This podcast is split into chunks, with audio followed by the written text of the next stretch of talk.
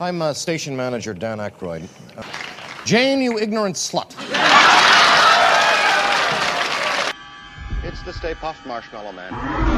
3-605, 0.10, 0.20, 0.22, 0.24, 0.26, 0.50, 0.70, 0.80. It specifies clean shirt, short hair, tie, pressed trousers, sports jacket or suit, and leather shoes, preferably with a high shine on them. It's 106 miles to Chicago. We got a full tank of gas, half a pack of cigarettes. It's dark, and we're wearing sunglasses. Hit it. Hello, everyone. Welcome to the Dan Aykroyd podcast. Uh, this one's going to be a bit somber. In this podcast, we're going to cover John Belushi, The Final Hours. Uh, this was a show, I believe uh, it was on British television.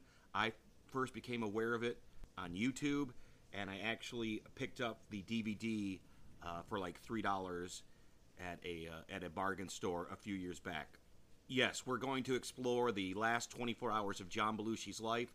This show is a collection. It's a dramatization. They also have voiceover. They also have interviews. That's where Dan Aykroyd comes into this. And then they also have flashbacks of the actual John Belushi and certain things that he did. And this was done with a variety of celebrities uh, Keith Moon, Janis Joplin, uh, Sid Vicious.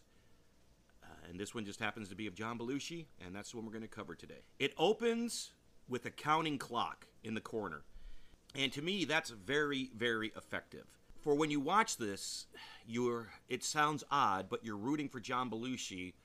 You're rooting for a different outcome because John Belushi was such a lovable character. So you see the ticking clock, and it's sort of when you first see it, it sort of hurts your heart because you know that it's not going to change, and you know exactly what happens. And we cut to the first thing we see in this uh, in this show is John Belushi. He's going to see he's going to a meeting. Well, let me back up. I also want to say that this show is incredibly incomplete in some of its reenactments. I've read uh, countless books, articles on the final days of John Belushi. I read Wired by Bob Woodward. I also read Belushi, uh, by written by his wife, who was in this show.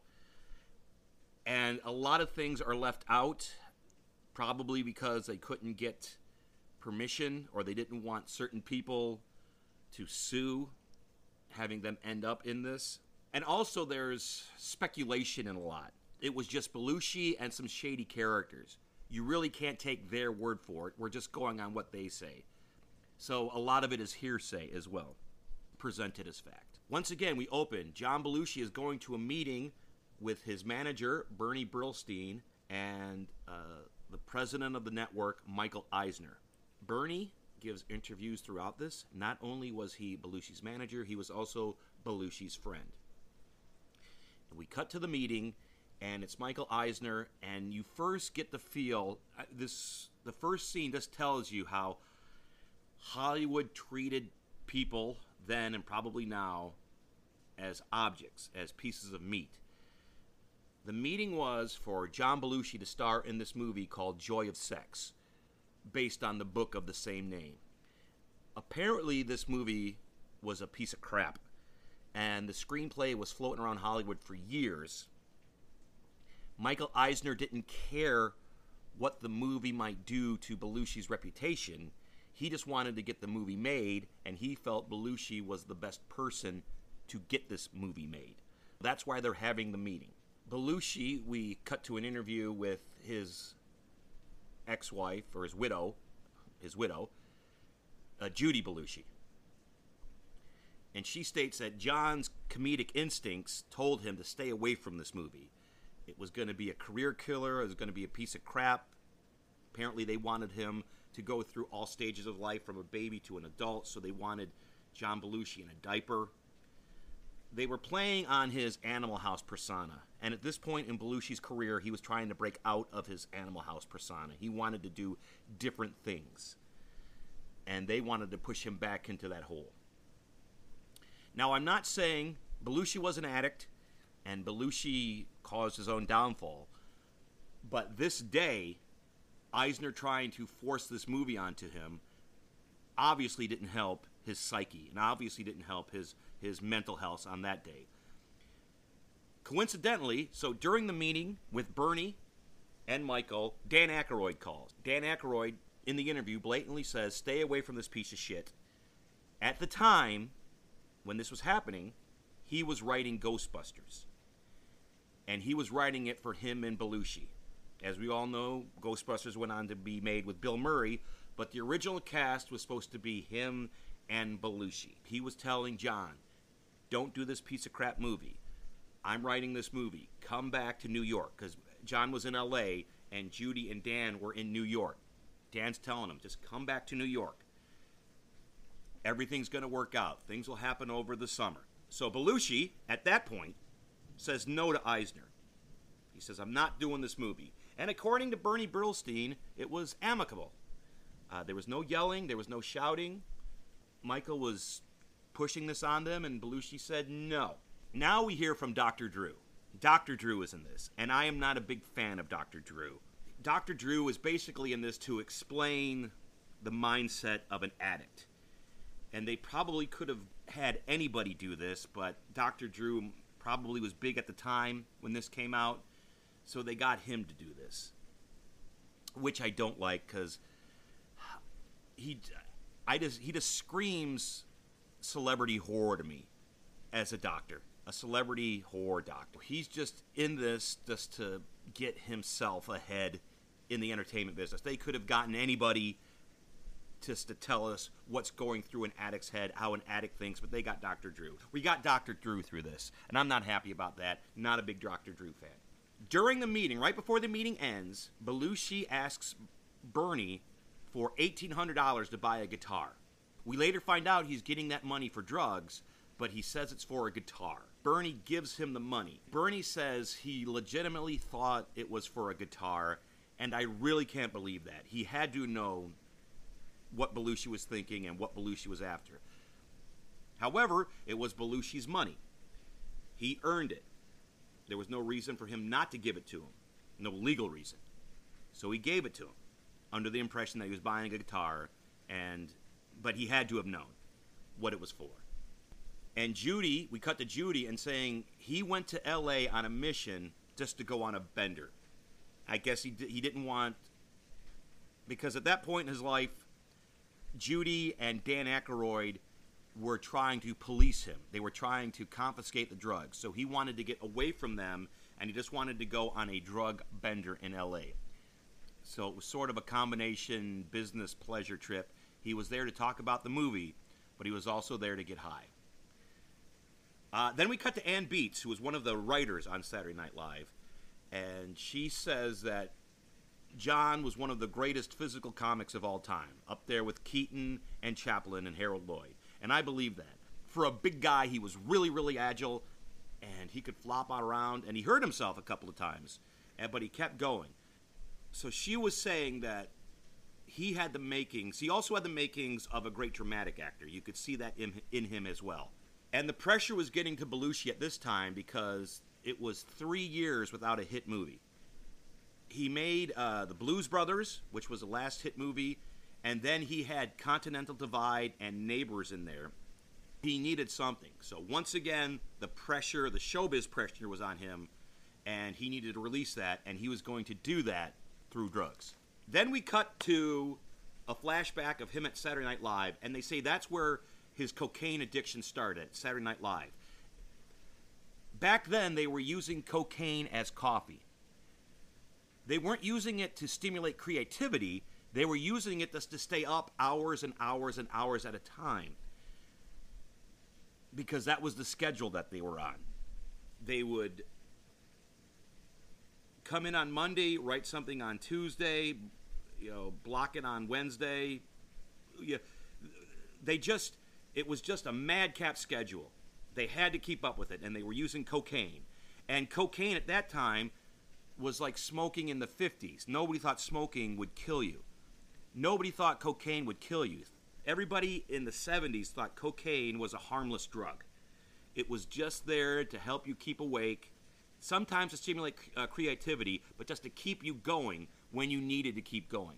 And everybody, pretty much everybody, they said, used cocaine on Saturday Night Live. Then we find out that John Belushi just had an appetite for everything. So he was using more cocaine than everybody, and he was staying up longer than everybody. And he was going to the parties. And he at this is the point where he discovered he had to be John Belushi all the time. After Saturday Night Live was a phenomenon where famous people wanted to be associated with it, so there'd be a lot of parties with famous people afterward. The SNL parties, famous people would stop by, and Belushi realized he had to be Belushi, or he, let me rephrase that. Belushi thought he had to be Belushi to keep these people as his friends. And that's where the cocaine came in again. Cocaine kept him up, kept him wild, kept him John. He loved being John Belushi. That was the thing. He loved being John Belushi, and cocaine helped him be John Belushi.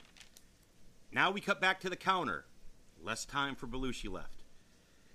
He leaves the meeting and he goes to a friend's house. They never say who. Once again, I don't think they got permission to use names, certain names. I know there was a couple of famous people associated with John on his last night, and they were not in this, and they're not even mentioned, and this friend is not mentioned by name. But who is mentioned by name is Kathy Smith, and she was a junkie and a groupie, and she was the one that would get rock bands drugs. John was there to meet her, to have her get him some drugs. Because right before he left for LA, Judy begged him not to go. Judy didn't want him to go, but he was on a mission to get high. And that's why he left her and Dan in New York. And the thing with Belushi was how he developed his cocaine habit, as Dan Aykroyd says. People loved, and lo- well, I shouldn't say loved, people liked Belushi so much that they would just give him cocaine. He didn't have to buy it. People were just coming up to him and slipping him cocaine in little packets. They wanted to be associated with John Belushi. They wanted to be associated with the with the stardom. They didn't really care about John. They just wanted to be around the celebrity. Now we're at the apartment with Kathy Smith and Belushi wants heroin. He wants to try heroin. He wants the heroin high.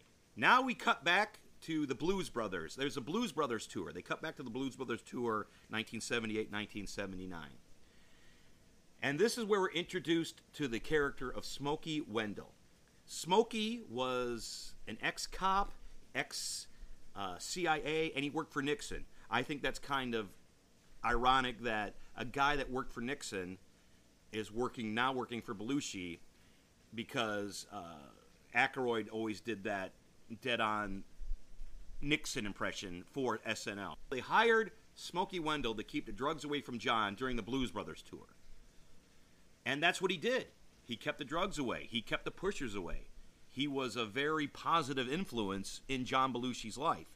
And they said that they did the Blues Brothers tour relatively drug free. John was crisp, John was clear. He did it all. He felt great about himself, and everybody felt great that they felt that he might finally be getting over this cocaine habit. We return back to Belushi's hotel room. He sent Kathy Smith out to get the drugs, and he's back in his hotel room. And the pressure of having a hit movie, it hits him, and he calls his manager, Bernie Brillstein, and he calls uh, Michael Eisner and tells him that he will do the joy of sex. So he has buckled under the stress. He is buckled under the strain. He's going to do a movie that he knows he shouldn't do. Kathy Smith arrives at John's apartment and with the heroin and with the cocaine and she shoots him up with a speedball. And that's a combination of heroin and cocaine.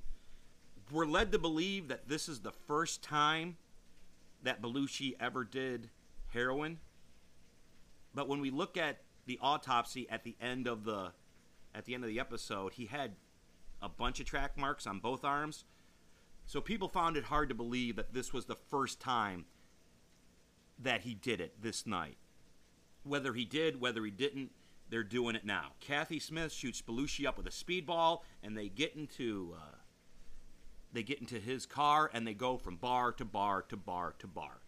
Now, while they're bar hopping that night, Belushi calls Aykroyd on the phone and Aykroyd just gets this slurred, unintelligible message on his answering machine. And that's when he heads over to Judy's and says, We've got to get out there and we've got to get him back. So they were that close. That's how close they were to going out to California and rescuing John. Uh, you know, just uh, a hair. And they were going to go out the next morning. And they were going to call Smokey to go out there to LA with them because Smokey said, Whenever you need me, if you ever need me to help John, just call me. And that's what Smokey did. He was set to go out to LA and just grab Belushi by the scruff of his neck and bring him back to New York around people that loved him and trying to get him straight. All three of them were on the same page. Unfortunately, they were just a, a day late and a dollar short. Now we cut back to John's high school days where he first met Judy. And Judy saw John on the stage. And she just knew, well, she said she just knew he was going to be a star. And she was right. And then we get, uh, we get Dan Payne, Belushi's drama teacher. And this guy definitely said that Belushi could have been a great dramatic actor because he's sure he was a clown, sure he was slapstick, he could do uh, comedic monologues. He saw that John had something in him and could be just a great dramatic actor given the time because he already had the talent. And John was a chameleon in high school. He fit in with everybody. And when he graduated high school, he was the captain of the football team, homecoming king, and voted most popular. Now, this was by a short, round man. You know, he wasn't the classic six foot two, blue eyes, blonde hair. This was this was him going on his personality, just going out there. So right from the beginning, he had the makings of going for stuff and getting what he wanted. He had that right from the get go. They described him as a tough guy with a big heart. And that's what got him in trouble because he trusted people. He trusted too many people. He trusted people that he shouldn't have trusted. Boom, cut back to the clock. Even less time for Belushi. We're down, we're under 10 hours now. He has 10 hours left to live. And we cut to him at the Roxy nightclub. This was a nightclub for celebrities where they could go and not be bothered by fans. So he took Kathy Smith to the Roxy, and they went into the bathroom several several times to shoot up uh, speedballs.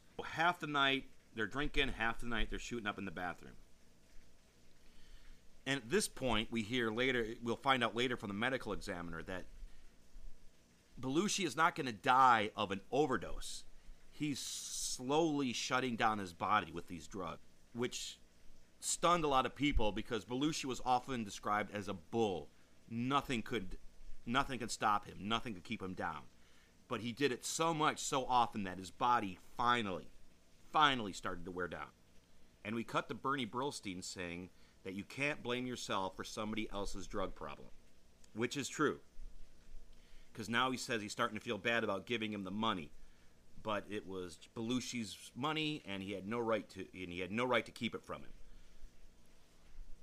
And then we have uh, a, we cut to Judy saying that he never let go of the child in him. He never wanted to grow up, and he felt like doing drugs would keep him childish and childlike, and if he stopped doing drugs, he would have to grow up. Ooh. By the way, I'm doing this in the middle of a thunderstorm, so that's what you heard in the background. Now we cut to Belushi in his 20s, and he's at Second City, where he trained to become an improv actor and was a stepping stone to Saturday Night Live. And the fact about Belushi, which always stuns me, is John Belushi is the only person to ever audition for Second City and go straight to the main stage without going on a touring group. Nobody did it before him, nobody has done it after him. He is the only person to audition and go right to the big leagues. He's the Al Kaline of improv. You sports nuts will know what I'm talking about with that one. We cut to Bernie Sahlins. He's the founder of Second City. He was the one who said that Belushi pushed the rest of the cast. But when the cast saw what Belushi was doing, they had to keep up with Belushi. Or Belushi would just steamroll him and take every scene. So Belushi made the entire cast better when he was on stage. And then we cut to Eugenie. I don't know if I'm saying that right, but Eugenie Ross uh, Leming, and she was a cast member while John was in Second City Television. And she stated that he had the confidence of a person that had more experience and more age. She said that John shouldn't have had the confidence that he did have, but he did have it. And that shone through in his performance. And after Second City, Chicago was his home. He couldn't go anywhere in Chicago without being recognized. So this was his first home, his first love, which I believe is why Blues Brothers is set there. But this was his first love. And he wasn't doing drugs when he was at Second City because he was chasing his dream. That's what they were saying. Belushi was chasing his dream at this time. That was his high then. But once he was beginning to get things that he wanted, that's when the drugs came in. We cut to Dan Aykroyd, and this is where we hear him say that John was associating with energy vampires. And when most people say somebody's an energy vampire, uh, they're speaking metaphorically. I'm pretty sure Dan Aykroyd was speaking literally. Because this is how Dan Aykroyd's mind works. I believe Dan Aykroyd was saying that John Belushi was around energy vampires. And these vampires were taking his life force from him. And he was around him so much that this helped cause his death too. That people were taking John Belushi's life force, the people he associated with. Now we cut back to the ticking clock. We got five hours left of John Belushi being alive. And they leave the Roxy and they drive home, and John Belushi has to pull over. Now, here, to me, I think it's a little sketchy, a little, because it's just Kathy Smith and John Belushi, and we know we didn't get this story from John Belushi. Can you really trust what a junkie and a drug dealer has to say? Now, there's nothing ludicrous in all this. I'm just saying we really can't take any of these from here on out. We can't take anything that we hear as fact because you really can't trust a junkie in her retelling of the story. Because some things might have happened to make herself look less guilty, stuff like that. Because as I said, we don't really gain anything. They leave the Roxy, they go back to his hotel, they smoke a joint. She shoots Belushi up for the last time. It's 3:15 in the morning. So now we're on March 5th, the day that he dies. It's 3:15 in the morning. How would she remember exactly it's 3:15 in the morning that she shot Belushi up for the last time with a speedball? Like I said, it's probably this in here for dramatic effect. We don't really know, but that's what it says. Once again, we cut to years earlier with Smokey Wendell. We go back to Smokey.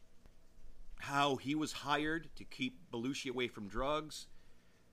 And he did that. He go the first day he met Belushi, somebody tried to give him drugs three times, and he kept it away from Belushi three times.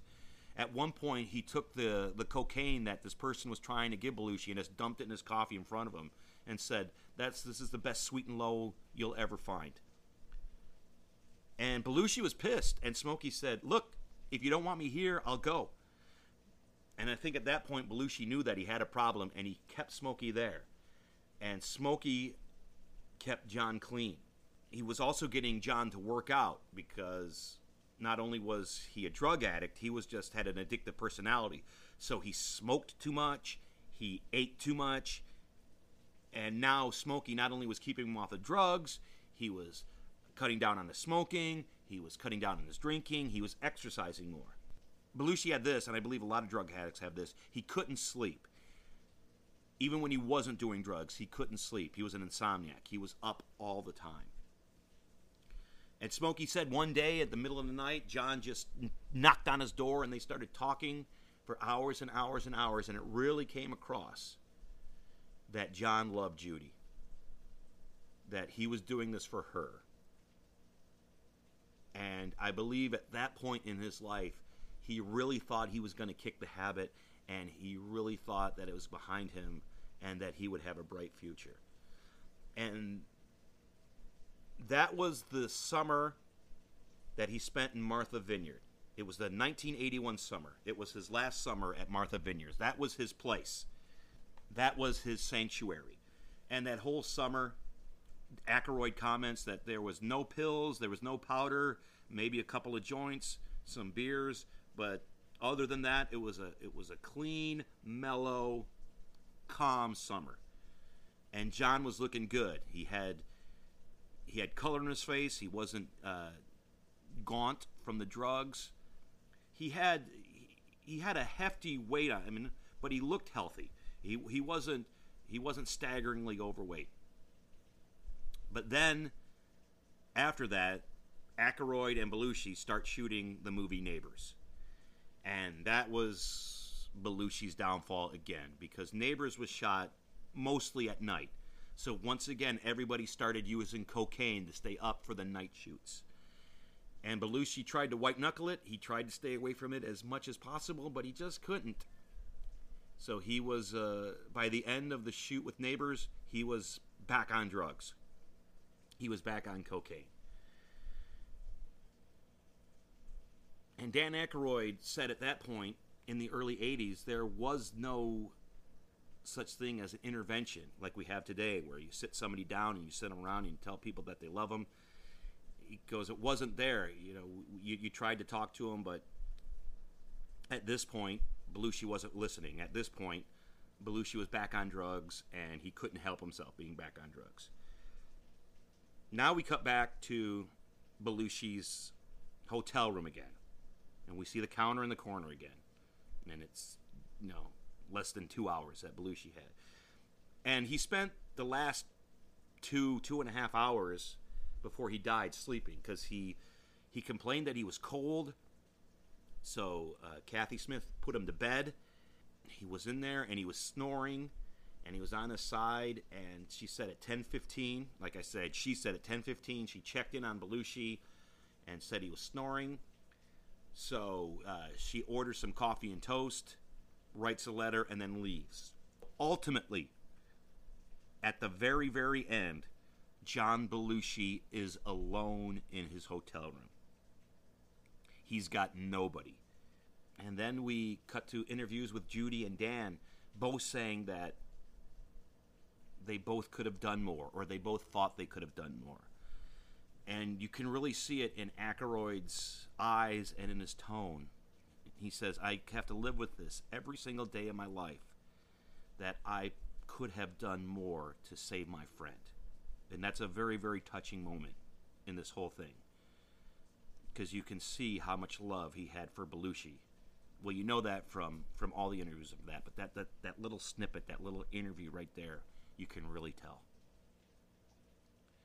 and he's just kicks himself that he didn't get there in time. so it's around noon, and uh, Bill Wallace, who is Belushi's assistant, arrives with a typewriter. They were working on a script. Once again, there's a whole other thing going on here, which is not in this. I'll probably cover this in future podcasts uh, with other with other books written about Belushi that include Aykroyd. Um, as this show goes, Bill Wallace arrives with a typewriter and he goes in to get Belushi up and he can't get him up and he's shaking him and Belushi isn't breathing. And his first instinct is to call uh, Bernie Brillstein. And the first words out of Bill Wallace's mouth to Bernie is, We're in trouble. And Bernie thinks that John is hungover. What do you mean he's hungover? Because because John had a meeting that day to sign the papers to do Joy of Sex. And Bernie's like, Is he hungover? He won't get up. You go, No, he's having trouble breathing. At this point, Belushi is dead. But Bill doesn't know it or doesn't accept it. But at this point, Belushi is dead. He he went to sleep and never woke up. And I guess if that's the way to go, that I don't know if that's a good way to go or a bad way to go, but like I said, he was alone at the end, so we don't know really what happened. If there was any convulsions or anything like that, but he died in his sleep. Bernie calls 911 and he gets to the hospital because at this point, Bernie doesn't know that he's dead. According to the assistant, he's just having trouble breathing. Bernie gets to the hospital and he arranges for the ambulance to come around back because he doesn't want a swarm of reporters or a swarm of people to find out that John Belushi is coming to the hospital. Then we cut back to Bill Wallace and he's trying to revive Belushi and he's slapping him and he's just pounding on his chest. And according to Bill Wallace himself, he just started saying over and over, "You dumb son of a bitch! You dumb son of a bitch! You, you dumb son of a bitch!"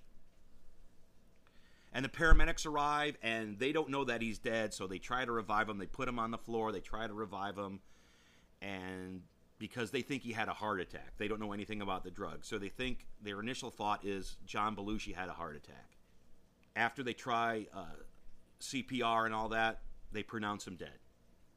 He's been dead for a while, but at that point, a little after, a little around 1 o'clock on March 5th, 1982, uh, Belushi is pronounced dead. And somebody calls Bernie at the hospital because Bernie still doesn't know that Belushi's dead. He thinks that he's coming in the ambulance. And somebody calls him and says, You can come home. Belushi's dead. And once again, he thinks he's responsible because he gave him the money. But as he said before, it was Belushi's money. He was entitled to it. And as he said before, you can't feel bad for people with drug problems if something happens to them. You've you've done what you can, and if they're determined to do drugs, they're going to do drugs, and that would happen with Belushi. He was determined to do drugs. Bernie calls Dan Aykroyd. And as Aykroyd said, he was writing the script of Ghostbusters, and he said, as the phone rang, he was typing a line for John in the script, right as the phone rang. And Bernie tells Dan that he needs to get over to Judy's because Belushi's dead, and none of them wanted her to find out on the news. So Aykroyd rushes over, he runs through the streets, he gets to Judy's apartment, runs up the stairs, and tells Judy that her husband is dead. And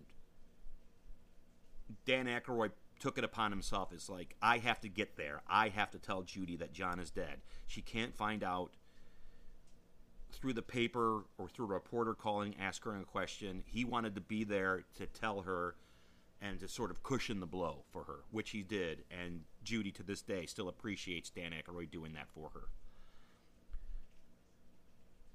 Well, two weeks later, it comes out from the coroner that Belushi died of a drug overdose. And as I said before, a lot of people thought that that was the night that he first started doing heroin, but there were track marks on both sides of his arms. And a lot of people speculated that he was doing heroin a lot longer than that. It's irrelevant at this point. Belushi is dead. Uh, Cathy Smith gets 18 months in prison for manslaughter. Not even two years. And they buried John in Martha's Vineyard. That was his happy place. He loved being in Martha's Vineyards. And people to this day, uh, like uh, with uh, Morrison in Paris, people go to see his grave. People still come to Martha's Vineyard to see Belushi's grave year after year after year because he touched so many people in such a short career. And that says a lot about John Belushi. And then we have the end of the episode. And the end of the episode is uh, Dan Aykroyd talking. And once again, his beliefs are Dan Aykroyd is talking that you meet people in this life for a certain amount of time, and then they move on or you move on, but eventually you're all going to meet again. And you may not, when you meet again, you may not stay together forever, but once you do meet, it's going to be one hell of a party. And that's the end of the episode. So, like I said, this is a somber uh, Dan Aykroyd podcast.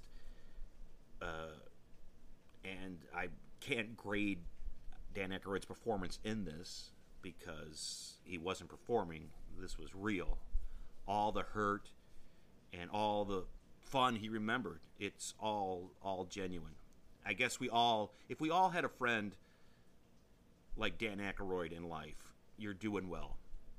Because uh, Dan Aykroyd loved John Belushi with every fiber of his being, and and that's what you need in life. As for the show itself, as I said before, there's a lot of stuff missing. We get the main characters in Belushi's life, his wife, Dan Aykroyd, Bernie Brillstein. The other people interviewed were were on the outskirts of uh, of Belushi's life from time to time. There were I know there were a lot of other people closer to Belushi that were not included in this. for what it was, it was a very well done. The guy who plays Belushi in the show looks like John Belushi. There's not, you don't hear uh, the scenes that are reenacted. You can hear people talking, but it's covered by the voiceover. The show was very, very well made and had a very touching quality about it. Even, and I don't think the show was made. It's the show's not made to pull the wool over anybody's eyes and try to make Belushi look like something he's not. It's very, very real about what what happened to Belushi. There's just big chunks missing. But for what it was, it was I don't want to say it was an entertaining watch because it's never entertaining when uh, somebody that uh, you watched, liked, and respect is going to really die at the end of it. But it was interesting and it keeps you engrossed, and I would recommend it. You can probably find uh, this one and other ones on YouTube, and if you can, I would say give it a watch. Uh, this is the end of another Dan Aykroyd podcast. Hope you enjoyed it, and I'll see you again. Check out the next one.